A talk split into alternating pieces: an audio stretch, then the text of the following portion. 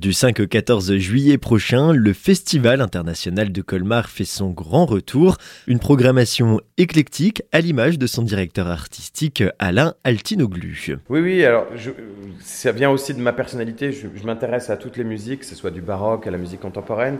Et donc évidemment, on retrouve ça au festival. Et, et ce qui m'intéresse aussi, c'est que le public entende les tubes qu'ils connaissent, mais aussi qu'ils découvrent des œuvres qu'ils ne connaissent pas encore.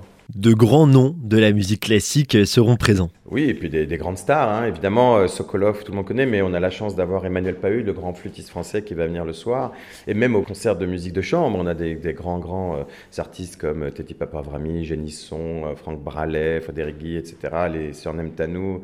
Donc on a des très grands noms, oui de grands noms d'aujourd'hui, mais peut-être euh, des grands noms de demain, avec de jeunes prodiges issus du Conservatoire de Paris. Oui, les concerts du Midi 30, donc, euh, qui met euh, en valeur des, jeunes musiciens qui sont issus du Conservatoire de Paris. Et cette année, on retrouve plein d'instruments différents. Il y aura un flûtiste, un accordéoniste, du piano, du violon, de la flûte une volonté d'attirer peut-être un public un petit peu plus jeune, puisque vous l'avez dit, la musique classique est partout autour de nous, dans les pubs ou même euh, dans les films. Bien sûr, bien sûr. Alors les grands compositeurs de musique de film comme John Williams, par exemple, ont été inspirés par des grands compositeurs comme Wagner ou Mahler, et on a la chance d'avoir le Philharmonic Brass, qui est la réunion des deux grands orchestres du monde, l'orchestre philharmonique de Berlin et l'orchestre philharmonique de Vienne, et qui finiront en effet leur concert par euh, de la musique de Harry Potter et de Star Wars.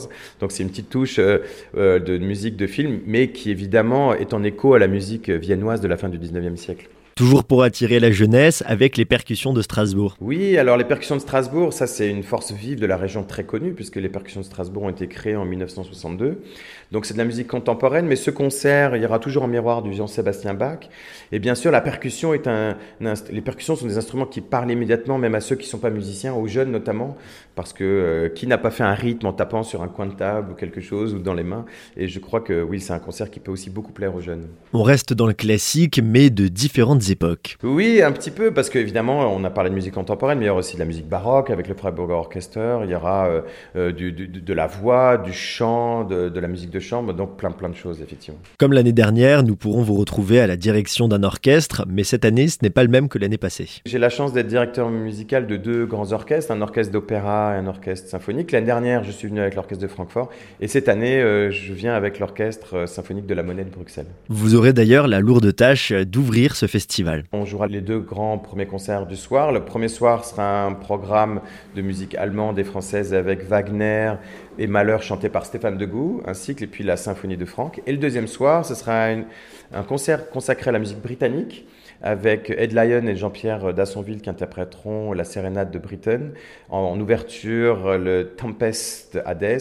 Et puis on finira par les Enigma à variation de Elgar. Le 6 juillet, pour la première journée complète du festival, nous pourrons retrouver au théâtre à 11h un concert famille. Marina Chiche, violoniste euh, émérite, qui est aussi présentatrice euh, à la radio, euh, va présenter un concert famille parce que c'est une extraordinaire vulgaratrice aussi de, de, de la musique classique. Et elle explique ça aux enfants extrêmement bien. C'est un concert qui aura lieu à 11h du matin, qui s'appelle Concerto pour une jeune violoniste bavarde et vidéoprojecteur. Donc le titre dit euh, beaucoup sur ce qu'on ce qu'on va vivre ce jour-là. Il y aura beaucoup de musique et d'explications de la musique classique. Avec 1500 spectateurs l'année dernière, c'est le grand retour du Colmar Symphonic Mob. Ah oui, évidemment. C'est ouais, c'est probablement un des événements dont on m'a le plus parlé de la première édition. C'est le fameux Flash Mob.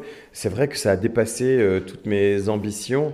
Euh, donc tout le monde est le bienvenu pour jouer ensemble, que ce soit des chanteurs dans le chœur ou dans l'orchestre, et on accueille tous les instruments, on accueille les flûtes, les saxophones, euh, les banjos s'ils veulent, et euh, on a pris un programme évidemment différent cette année, mais avec des grands tubes euh, évidemment d'opéra, de Verdi, Carmen, etc.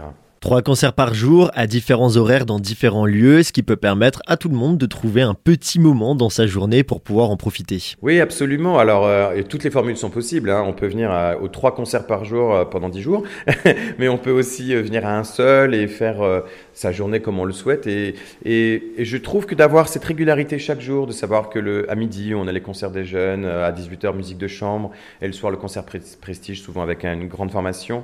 donc, ça aide le public je trouve, à s'identifier dans la ville. Et puis, euh, puis il y a plein tellement d'autres choses extraordinaires à faire à Colmar, euh, voilà, entre les concerts. Un instrument particulier est mis en avant aussi cette année, notamment lors du concert d'ouverture euh, que vous allez diriger, la voix. La voix, oui, oui, bien sûr. Je suis évidemment particulièrement sensible à la voix aussi parce que je dirige beaucoup d'opéra. Et avec Bruxelles, ça me paraissait logique d'ouvrir aussi avec deux chanteurs. Stéphane Degout, qui est un des plus grands chanteurs actuels, qu'on aura la chance d'avoir pour le premier concert, et Ad Lyon, qui chantera le Britain le deuxième soir, absolument.